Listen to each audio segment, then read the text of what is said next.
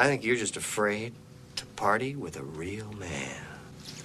A real man who has to use a gun? You're not a man. You're a coward. Oh, no, no. She she does not speak for the rest of us, Mr. Clown. We think you're quite brave and, and manly. Welcome to the Weekly Standard Podcast. I'm your host, Michael Graham. John McCormack just watched President Obama conduct his first press conference in the new America Great Again era. Uh, how did the president seem to you, Mr. McCormack? You know, it sounded like he really wants to help uh, President elect Trump make America great again. Uh, I think he went out of his way to uh, be polite and to actually praise Trump. There was, I would go so far to say, a lot of ego stroking uh, going on. He used words like powerful and impressive to describe uh, Trump, the Trump phenomenon.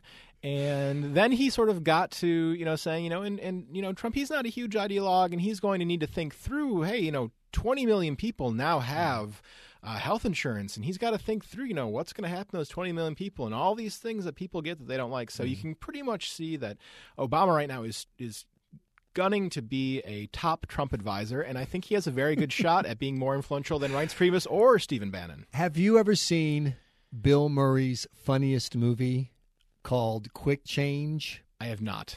He plays a guy who's a city worker in management in New York who can't stand living there more. It's like at the height of like the you know malfunction era.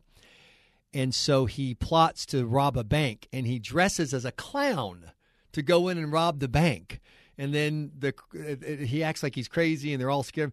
So one of the people try they try to assuage. You're a very powerful clown. You're a very strong clown because they're afraid he's going to blow them up and shoot them, whatever. And listening to President Obama talk about Donald Trump, and he, I think he's very it's affected it's affected him to get this job, and I, I think he's he's really into it. I, I kept thinking about the guys in the bank terrified that the clown was going to turn on them. And very, very impressive, Mr. Trump. Yes, Mr. Trump. It was it was odd to watch. Yeah, you know, I, Ross Douthat just happened to tweet the other night saying that you know Trump could end up being one of uh, Obama, uh, of Trump's top advisors, and I Obama thought was, could. Obama could. I thought that was kind of funny at the time, but then you actually watch this and you Mm. thought this might actually happen. I mean, why wouldn't Trump pick up the phone whenever Obama calls and take his advice? Uh, he is not a hard and fast conservative, and Obama was a pretty popular president. He learned how to win re-election. Uh, he left office with a high approval rating. Obviously, the Democratic Party was left in tatters, uh, but Trump's out for Trump. He's not really so concerned with how republicanism or conservatism is is viewed in the future, but how successful he is. So I well, think I, want to ask about that part because he was asked about Democrats and he showed no introspection or self-reflection. at all. He said that Demo- the, it's good for the Democrats to go through some introspection here, looking around the room like, why is everyone looking at me? Uh, not, of course, talking about the obvious truth that since he took office and shoved Obamacare down America's throat, more than a thousand elected Democrats have lost their seats. Yeah, total blame shifting. Didn't take any responsibility whatsoever. That was a huge part of it. Uh, you know, it was interesting. Early on, he actually took an implicit shot at Hillary Clinton, uh, simply for a campaign strategy. You know, he said that, uh, well, you know, I won Iowa not because of any demographic shift, but because I campaigned there 87 days, and I was at every VFW union hall. Uh, and then, you know, he he ticked through how great everything is in America, and unemployment is down, and Right. healthcare costs are generally growing at a slower rate. I think we might want to fact check on that one after all the all the bad Obamacare news. Yeah, so absolutely no introspection, no uh, taking responsibility by the president. It's basically trying to cover cover himself and uh, you know get get into uh, the new president's good graces. Uh, Were you in, as interested as I was in the gap between the mood of Democrats out on the street and the mood of President Obama? And just two examples.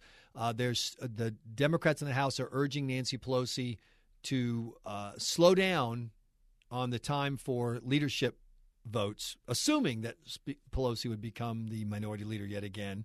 There's a congressman considering running against her.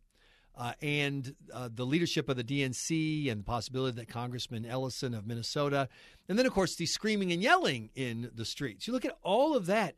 If you if you didn't, you know, if you just kind of showed up today, you think, boy, that Obama, he's he must be in a completely different political party from all these screaming, yelling, angry people who want to throw out their leaders.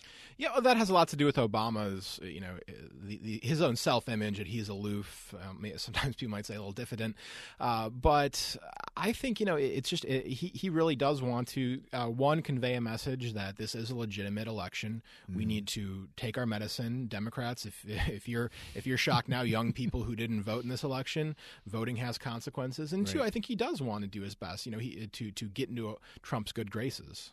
Uh, in order to, he hopes, preserve some of the actions he's taken by executive order. I think so. Not uh, not only executive order, but legislatively, and persuade mm-hmm. him that hey, these are very popular things. You know, I know what you campaigned on, but things are a little more complicated. If you go too far here, you know, you're really going to tank your approval ratings. And what will President Trump care about more than his approval ratings? I loved when uh, President Obama said of Gitmo, "I couldn't shut down the dang thing." Uh, or darn. He said darn or dang. I forget. I, I can't remember. I, am com- by the way, this is a family friendly podcast. I apologize for just throwing those words out there. But I, I thought to myself at the time, you know, there's a litany of items besides Gitmo that you could put into that phrase. I just couldn't blank. Thanks to um, Speaker Ryan and Senate Majority Leader uh, McConnell.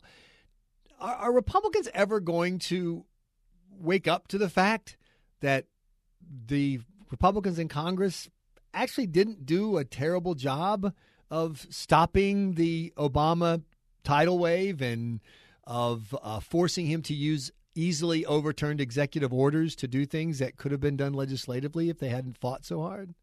I don't know. I mean, that sort of uh, requires a little more uh, perspective and sort of prudence or acknowledging how uh, that uh, it's a conservative virtue to appreciate the fact that we simply were able to stop more bad things right. from happening, even though we couldn't accomplish good things. And I think that you know this frustration over gridlock was really it, d- it did add to the sort of you know uh, populist storm that that brought Trump into office. So I, am not quite sure if, if, people will ever really acknowledge how much good they accomplished by just simply just stopping things from being even worse than they mm-hmm. already were after two years of uh, Obama, Pelosi, Reid control. Uh, but I do think that Obama actually had a good reminder and a warning to Republicans by saying, listen, you know, when I got into, right after I got elected to Congress, uh, Bush had just won re-election. Republicans had complete control.